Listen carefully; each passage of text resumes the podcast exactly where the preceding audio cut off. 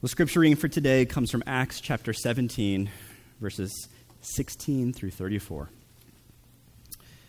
Now, while Paul was waiting for them at Athens, his spirit was provoked within him as he saw that the city was full of idols. So he reasoned in the synagogue with the Jews and the devout persons, and in the marketplace every day with those who happened to be there. Some of the Epicurean and Stoic philosophers also conversed with him, and some said, What does this babbler wish to say? Others said, He seems to be a preacher of foreign divinities, because he was preaching Jesus and the resurrection. And they took him and brought him to the Areopagus, saying, May we know what this new teaching is that you are presenting? For you bring some strange things to our ears. We wish to know, therefore, what these things mean. Now, all the Athenians and the foreigners who lived there would spend their time in nothing except telling or hearing something new. So, Paul, standing in the midst of the Areopagus, said, Men of Athens, I perceive that in every way you are very religious. For as I passed along and observed the objects of your worship, I found also an altar with this inscription To the unknown God. What therefore you worship as unknown, this I proclaim to you the God who made the world and everything in it, being Lord of heaven and earth, does not live in temples made by man, nor is he served by human hands as though he needed anything, since he himself gives to all mankind life and breath and everything. And he made from one man every nation of mankind to live on all the face of the earth, having, demonst- having determined allotted periods and the boundaries of their dwelling place that they should seek God and perhaps feel their way toward Him and move and have our being. Oh, I missed it.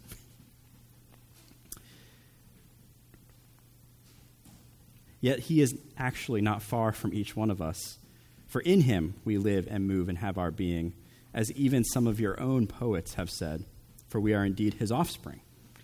Being then God's offspring, we ought not to think that the divine being is like gold or silver or stone an image formed by the art and imagination of man. The times of ignorance God overlooked, but now he commands all people everywhere to repent, because he has fixed a day on which he will judge the world in righteousness by a man whom he has appointed, and of this he has given assurance to all by raising him from the dead. Now, when they heard of the resurrection of the dead, some mocked. But others said, We will hear you again about this. So Paul went out from their midst but some men joined him and believed, among whom also were Dionysius the Areopagite and a woman called Damaris, and others with them. The grass withers and the flowers fall, but the word of our God endures forever. You can be seated, and good morning. Welcome again to New Life Fremont. My name is Kevin, if I haven't had a chance to meet any of you yet. We are continuing our sermon series through the book of Acts called The World Turned Upside Down. Everywhere that the gospel of Jesus Christ goes, it turns things upside down. And today we're going to be looking at Paul proclaiming the gospel to the people of Athens.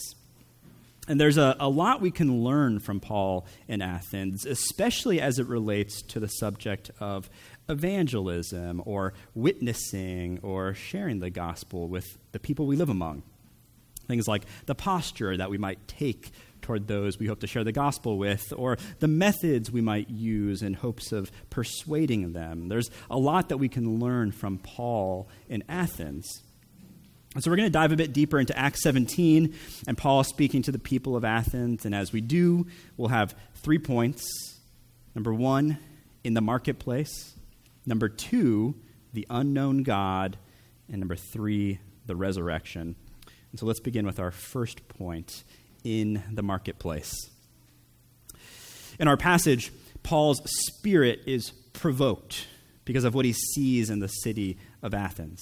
Verse 16 says that his spirit was provoked within him as he saw that the city was full of idols. Now, that word provoked has a connotation of anger to it.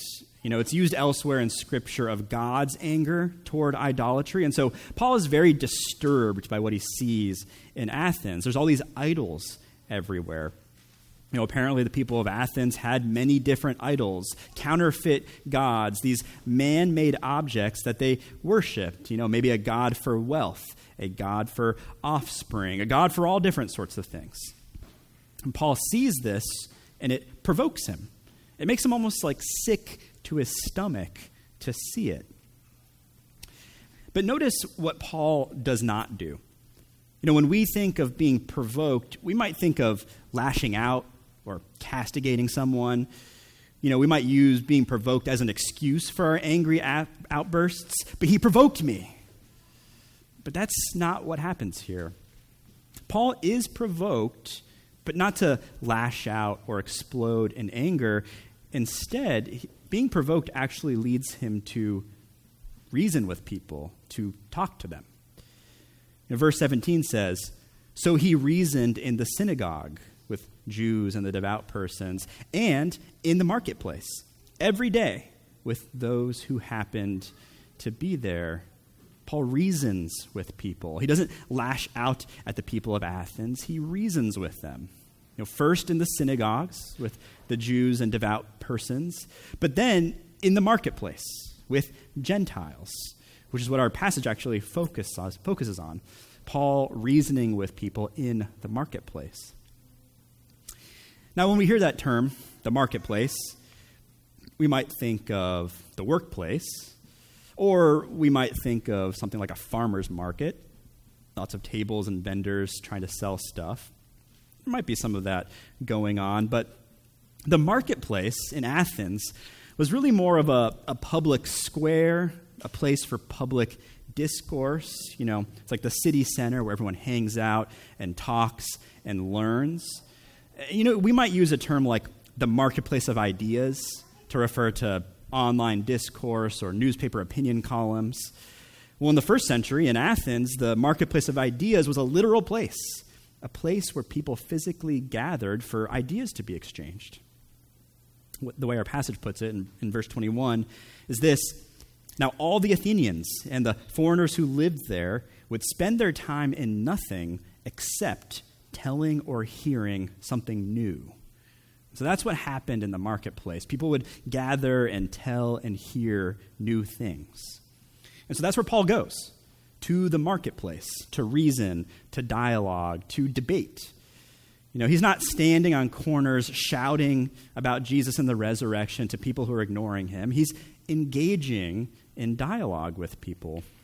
The word that's translated reasoned actually implies the use of the Socratic method, where you interrogate hypotheses and eliminate them as the interrogation leads them to conflict or contradict themselves. You know, it's a purposeful and methodical form of reasoning.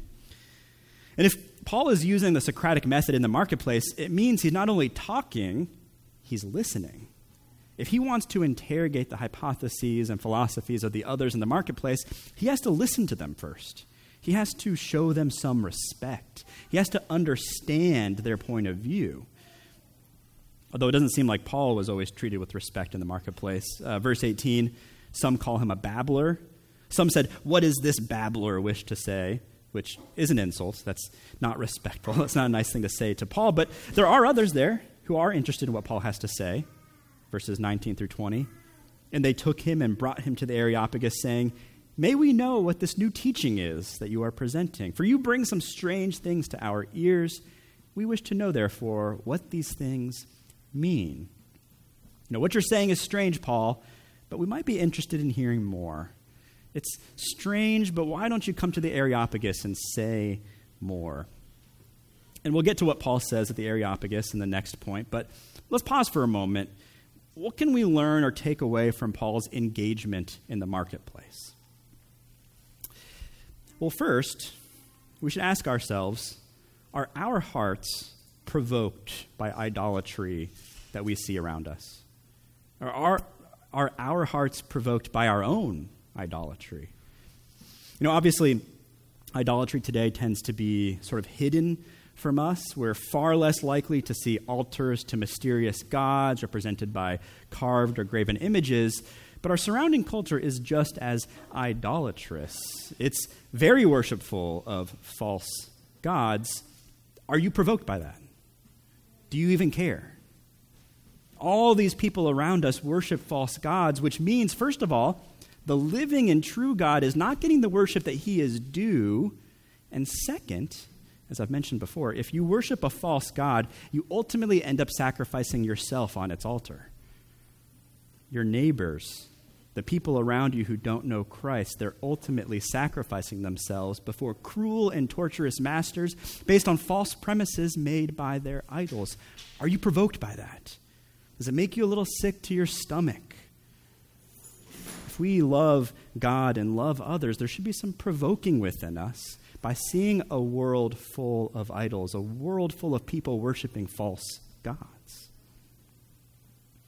Now, second, if you are provoked by that, how do you respond? What is your posture toward those who have provoked you? Because it would be easy to overreact or to take that provocation and unload it in unloving ways. You know, we may find ourselves lashing out at the culture around us or hating our neighbors and how they live. You know, we may think that we should just remove ourselves completely from the surrounding culture, go live in isolation somewhere where there's less idol worship. But I think that provocation should lead to something else within us. You know, in the book of Jonah, in chapter 4 of Jonah, uh, Jonah is so mad that God has been patient with this evil city of Nineveh. And do you remember what God says to Jonah when Jonah is so mad? God says this to Jonah Should I not pity Nineveh, that great city in which there are more than 120,000 people who don't know their right hand from their left? Should I not pity them, Jonah? They don't know their right hand from their left. Of course, they're wicked and worshiping false gods. They don't know better. They don't know their right hand from their left. Or take Jesus in Matthew 9. Jesus is making his way through all these cities and villages, teaching in the synagogues, proclaiming the good news of the kingdom of heaven to people and healing. And uh, as he sees crowds gathering, Matthew, who wrote the gospel, says this Jesus had compassion on them because they were harassed and helpless like sheep without a shepherd. When we're provoked by the unbelieving world around us that does wicked things and worships false gods, I think where the Holy Spirit wants to lead us is very similar to Jonah 4 and Matthew 9. You know, they don't know their right hand from their left. They're harassed and helpless like sheep without a shepherd. You know, that's how Jesus viewed you when you were lost. That's how God treated you. And what right do we have to be harsher with the world around us than Jesus was with us? Third, when Paul is provoked, unlike last week where he gets annoyed with the demon possessed girl, I think here he engages with the marketplace in a more loving way. He engages in dialogue and debate, the Socratic method, which means that he listened charitably. And this is a valuable skill for engaging with the world around us, learning how to be good listeners, learning to understand the values and beliefs of someone who believes differently than us. Because how could you ever hope to be persuasive if you engage or dialogue or debate if you don't understand the point of view of the person you're talking to? You know, I think the category that comes up here is uh, the category of a straw man. You know, a straw man is when you're engaging when some, with someone or arguing or debating, if you present a poor version of their point of view and then knock it down, that's a straw man argument. It's weak and light and easy to knock over. But when we do engagement and dialogue and debate, what we should think of is the category of a steel man. Not a straw man, but a steel man. A steel man is the best version of the other person's point of view or argument. It's the strongest argument for their perspective. And so when we engage or dialogue or debate, it ought to be with steel man arguments, not straw man arguments. And one last thing before we move on to the next point. If you engage in the marketplace of ideas, if you bring Christianity, Jesus, the gospel into the marketplace, you should be prepared. People will think you are weird because Christianity is strange. In verse 21, the people say to Paul, You bring some strange things to our ears. And, you know, this is helpful for all of us and our entire living out of the faith, but especially when we engage in the marketplace. If you're a Christian and say Christian things and do Christian things, other people will think that you are weird. You have to just accept that. Christians are weird. We're strange. If your life goal is to never come across as weird or strange, but to perfectly blend in and never rock the boat at all, then Christianity is not going to be the religion for you because it's strange. You know, it's weird that we're all here right now and not at brunch or sleeping in or running errands before the week starts. You know, it's strange that later on we're going to eat some bread and drink some wine and say it's the flesh and blood of some guy who we think 2,000 years ago died and then rose from the dead, and in the future will raise us from the dead too. That's a strange thing to believe, but we believe it. And so own it. This is strange. We are strange. You are strange. And you bring a strange message to an unbelieving world around you. But do you know what another word for strange is? Holy. To be holy is to be set apart that's not that different than being strange, right? When you're strange, you're kind of set apart, but when you're holy, you're also set apart. God has called us to be holy, God has called us to be strange in this world. The gospel that we share will be strange to the ears of this world. Be prepared for that. All right, that's Paul in the marketplace. He was provoked but didn't lash out. Instead, he engaged, he reasoned. Some disrespected him, some thought he was strange, some wanted to hear more of what he had to say, and that takes us to our second point the unknown God. So, in our passage, uh, as we continue on, Paul is invited to the Areopagus to say more about this new teaching that he was presenting to them.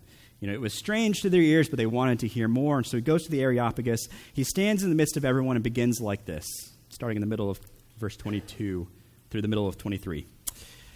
Men of Athens, I perceive that in every way you are religious, for I passed along and observed the objects of your worship. And so Paul begins very politely, very winsomely. He establishes some common ground, really. Hey, as I was walking around, I saw all these objects of worship. We're not so different, you know. You worship and I worship also. You're religious, and I'm religious also. We have some shared common ground. But then he turns a bit of a corner, which is expected. He's not there to just establish common ground and talk about what they can agree on. That's a great starting point, but it's just a starting point. And so Paul turns a corner. He carries on from the middle of verse 23. I found also an altar with this inscription To the unknown God what therefore you worship as unknown, this I proclaim to you. This is a really brilliant move by Paul. You know, one of the altars he noticed said that it was an altar to an unknown God. And Paul said, Perfect. Even they sense that there's a God out there that exists, but that they don't know. He's unknown to them. I'm going to build upon that. And so he says to them, What you worship as unknown, I have news for you. I know him. Let me tell you about this unknown God. And so he continues in verses 24 and 25 The God who made the world and everything in it, being Lord of heaven and earth, does not live in temples made by man, nor is he served by human hands as though he needed anything, since he himself gives to all mankind life and breath and everything. Paul saying, You build all these altars and temples and serve all these carved and graven idols but the God I know, He doesn't need any of that. He made the world and everything in it. He's the Lord of heaven and earth. And so He isn't confined inside of a man made temple. And He isn't even really served by humans because He doesn't need to be served. He doesn't need anything. He is actually the one who gives all people life and breath and everything. He serves us. We're skipping down to verse 29. Paul wraps up this critique of idols. He says, we ought not to think that the divine being is like gold or silver or stone, an image formed by the art and imagination of man. And this is good arguing against idol worship. Paul's saying if humans make something out of gold or silver or stone, if they make a carved idol, that thing can't be God because a human made it. God makes us, we don't make God. A God made by humans can't be a God at all. A temple made by human hands can't contain God at all. A God that needs our service and sacrifices isn't a God at all because God does not need anything. Everything needs God, everyone needs God, but God does not need us or anything. So let me tell you about the true God. The God you know in the deepest recesses of your soul is out there. The God that you think is unknown, he is actually known. He is knowable, and he wants you to know him. So Paul continues, verse 26 to the middle of 27. And he made from one man every nation of mankind to live on all the face of the earth, having determined allotted periods and boundaries of their dwelling place, that they should seek God and perhaps feel their way toward him and find him. This God has been sovereign over all of history, making one man and from him all humans, all nations.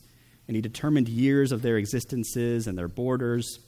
And all of it was so that they should seek God and perhaps feel their way toward him and find him. Still in verse 27 through 28. Yet he is actually not far from each of us. For in him we live and move and have our being. And even as some of your own poets have said, for we are indeed his offspring. This is again a brilliant move by Paul. He quotes two of their poets, two of their culture makers, two of their own philosophers peoples whose writings have been influential and who people generally put some stock in. And so Paul quotes them and says, Look, even these guys that you know and trust have said similar things about God. In him we live and move and have our being, for we are indeed his offspring. You say that there's an unknown God, but deep down you actually know some things about him.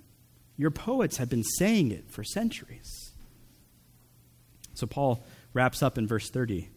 The times of ignorance God overlooked, but now he commands all people everywhere to repent.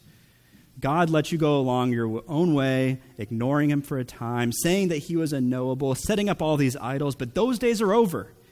You know that there's a God deep down, and I'm here to tell you about him. And you need to repent and believe. He's making himself known to you this very day, so repent of your ignorance. Know him you can know the unknown God. And so, how do they respond? We'll get to that in the next point. Before we get there, how should we respond? You know, what can we take away from Paul's speech at the Areopagus about the unknown, but really the known God? Well, first, we should call out the good in people's lives, especially our unbelieving friends. They're made in the image of God, they're recipients of God's common grace. There is good that can be pointed out in them, there's common ground we can build with them. You know, Philippians 4 8 says, Whatever is true, whatever is honorable, whatever is just, whatever is pure, whatever is lovely, whatever is commendable, if there is any excellence, if there is anything worthy of praise, think about those things. Think about those things in your unbelieving friends. You know, Paul, even though he is provoked and perplexed inside, is able to walk through a city of idols and still manage to say, I can see you're very religious. I can see that you worship. I can see that you sense there's a God out there that you don't know yet. That's good. And it is. It is truly good. It doesn't save them, but it is good. And it can be pointed out. And so we can call out the good in people's lives, even those who don't believe. Second, meet people where they're at, not where you are, not where you wish that they were. Meet them where they're really at. You know, notice that Paul doesn't quote the Old Testament at all in this speech to the people in Athens. That's because that's not where they're at. It wouldn't be persuasive to them. In previous speeches to Jews, Peter and Paul quote the Old Testament a lot because that's where they're at. The Old Testament was authoritative and persuasive to them, but not here. And so, who does Paul quote instead? He quotes their poets, their philosophers. He meets them where they're at. And so, meet people that you know where they're at. Then finally, everybody worships. You worship. Everybody you know worships. Believer and non believer alike worship. Sometimes even believers worship false gods instead of the true God. I mean, that's our ever present struggle, right? When we fail to obey God, it's because we're worshiping a false God. And so, because everybody worships, learn to see in yourself, first and foremost, the false gods that you're tempted to worship and serve. You know, what are maybe some of the common reasons that you, of your own volition, might choose to miss corporate worship? I'm not talking about things outside of your control or works of mercy like being an ER doctor. I'm talking about the reasons you choose to miss church and worship. You know, what kept you out so late on Saturday night that you slept through the service?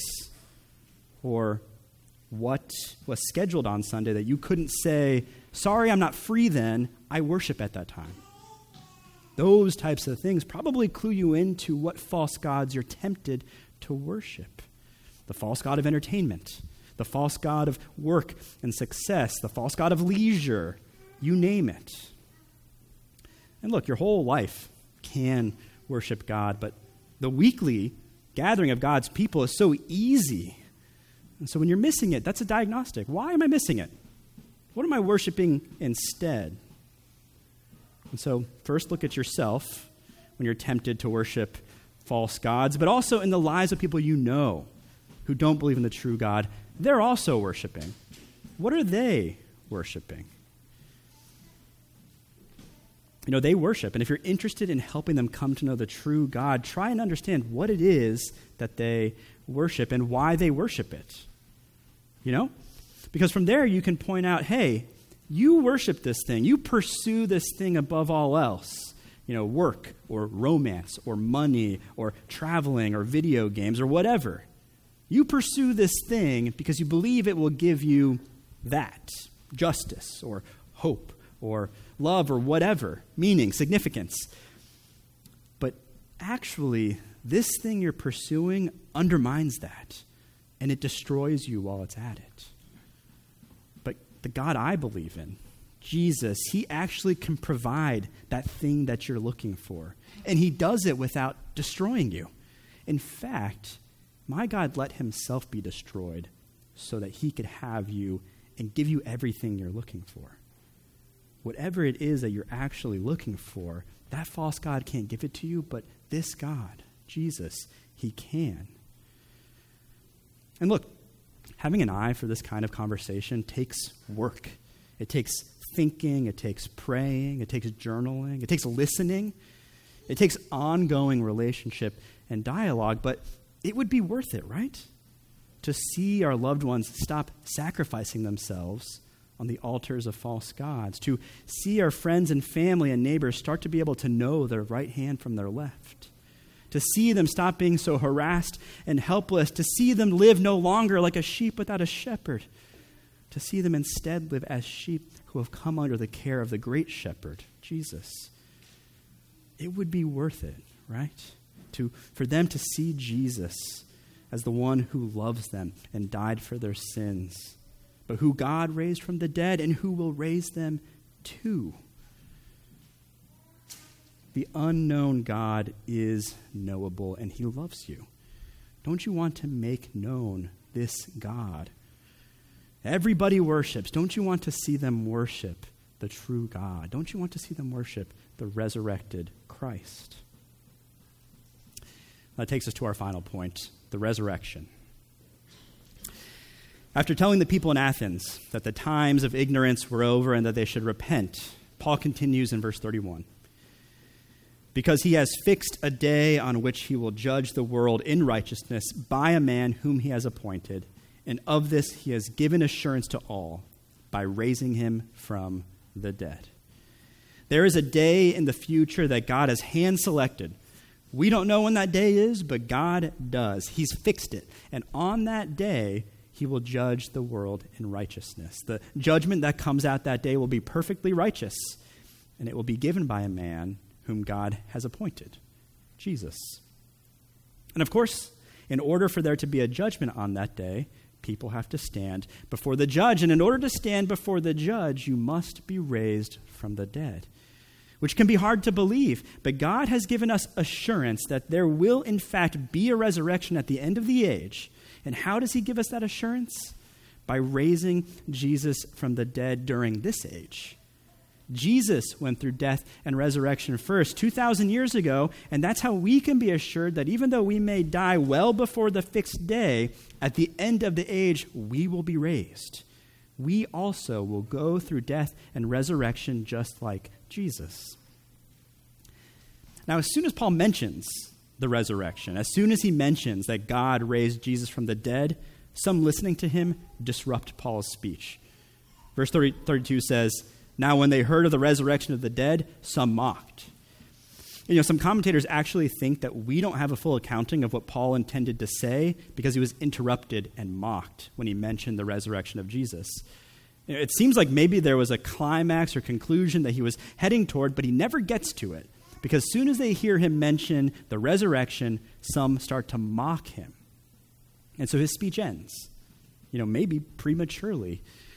And there were essentially three dip- different types of responses to Paul's speech. You know, verse 32 again, now when they heard of the resurrection of the dead, some mocked. That's one response to mock the resurrection, to mock anyone who believes in the resurrection. You know, some people just reject the resurrection and mock anyone who also does not reject it. That's one type of response that people have. A second response, still from verse 32. But others said, We will hear you again about this. And so maybe they aren't convinced, they haven't accepted the resurrection, but they're also not rejecting it either. They're in process still. They have questions, they have doubts, they have struggles regarding the resurrection, but they're open to learning more or to changing their minds. That's a second response that some have. I, I don't believe you yet, but I'm willing to hear more. We will hear you about this again. And then the third and final response from verses 33 through 34. So Paul went out from their midst, but some men joined him and believed, among whom were Dionysius the Areopagite and a woman named Damaris, and others with them. Some believe and join Paul. Through Paul's speech, through his finding common ground, and calling out the good in their inclination to religious practices and worship, through his case making, that they actually know they're looking for God that they haven't found yet, through his quoting the poets and philosophers, through his explanation of what God has done, some belief. We even get a couple names Dionysius the Areopagite and a woman named Damaris. By naming people, Luke is essentially saying, This really happened. Go ask Dionysius. Go ask Damaris. They were there that day. They heard Paul and they believed. And those were the three responses to Paul's preaching about the resurrection. Some rejected the message and mocked. Others were not convinced but willing to hear more, and some believed and joined the Christians. And so, what can we take away from Paul's preaching of the resurrection? Well, first, I think it's really freeing that there are a variety of different responses to Paul's speech. Some mocked, some wanted to hear more, some believed, and to me, that says that there's no silver bullet to evangelism. There's no silver bullet to outreach. In fact, it's not just there's no silver bullet, it's that it ultimately, ultimately doesn't depend on the method or skill or knowledge of the one sharing the gospel at all. And look, it's obviously good to try to be wise and persuasive and knowledgeable and loving evangelists for Jesus, but at the end of the day, it's the Holy Spirit working in the heart of the person hearing. And that's freeing, actually. All the people there that day heard the exact same thing. They all heard the message that Paul labored to put together in a winsome and persuasive and loving fashion, and yet there were a variety of responses. Some mocked, some believed, some were willing to hear more later. If that's the kind of response that the Apostle Paul gets, we ought to not be surprised when we experience something similar, and that's freeing. It doesn't depend on you. And look, I know a little bit about this. Every Sunday, I get up here and I preach a sermon. I try to point you to Jesus, whether you're a Christian or not. If you're not, then I hope that my words are an instrument to coming to faith. If you are a Christian, then I hope you're convicted of sin and repent. I hope that you're given hope and assurance. I hope that you're sanctified. I hope that you're motivated to good works by grace. I put time and care into writing my sermon. I try to get better. I try to improve. I try to practice what I preach. And all of that to varying degrees of success, but at the end of the day, it's the Holy Spirit working within you. It's not up to me. And that's freeing. I can just preach by faith and then I trust God and move on after. You know, an older and wiser pastor once uh, told me that when I finish preaching, what I should do is walk over to the trash can, rip up my manuscript, and throw it away.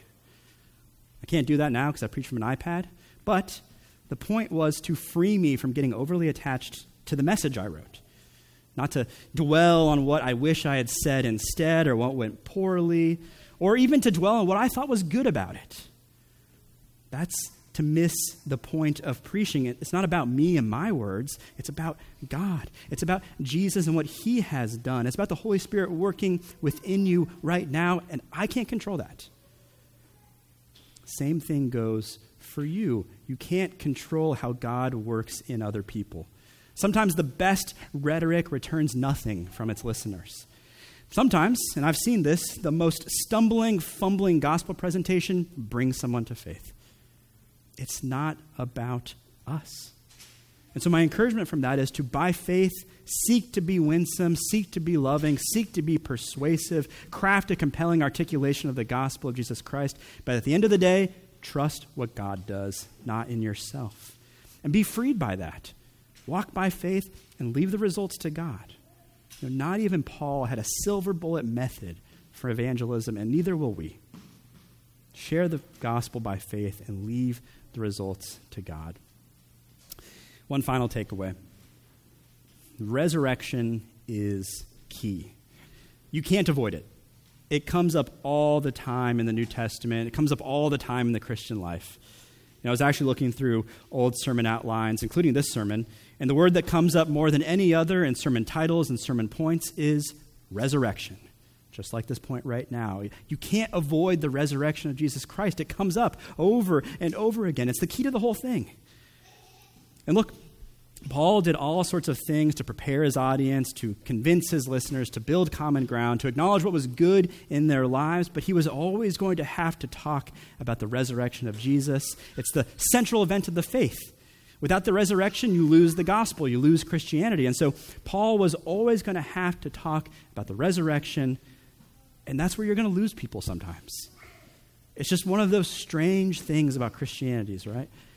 It makes us weird that we believe in it. But we truly do believe a man rose from the dead, and we believe that we will too one day. And we're not going to apologize for that. We actually take great hope in those facts. But you have to admit that to a non believing world around us, that is a bit strange. And so if you get mocked, if you get called a babbler like Paul did, shrug your shoulders. Don't take it personally. You can imagine why they mock. If the resurrection didn't happen, then it is a pretty weird thing to believe and insist that others believe too. But the resurrection did happen. It's our assurance you were a sinner in need of saving. You didn't know your left hand from your right. You were harassed and helpless like sheep without a shepherd. And while you were still a sinner, Christ died for you.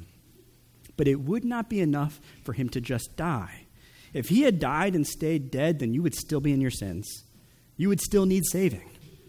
But Christ rose from the dead because the debt was paid in full. Death was defeated, life overflowed out of the grave. And Jesus' resurrection was a promise for you. It was a promise that you also would overflow out of your grave one day. All the miseries of this life will come undone one day. Your tears will be wiped away one day. There won't be any more mourning. There won't be any more crying. There won't be any more pain. There won't be any more death. God will be our God, and we will be his people. We will dwell with him and one another in perfect fellowship. You can know that for sure. You can know for sure that that day is coming because Jesus has already resurrected from the dead. his resurrection is God's promise that the day that he has fixed is coming. All the promises of God find their yes and amen in Jesus and his resurrection. Let's pray. Father in heaven, Lord, we praise you and thank you for making us your sheep, for being our shepherd. Father, we admit that engaging with an unbelieving world that worships false gods can often be intimidating. It can be angering. But Lord, teach us patience, teach us persuasiveness, teach us to love the world around us. Help us to see your common grace in their lives. Help us to point people pursuing false gods that will never satisfy to you, the God who will satisfy. Lord, we pray that you would fill us with your Holy Spirit and that your resurrection would daily give us hope and motivate us to good works. We pray this all in your Son's name. Amen.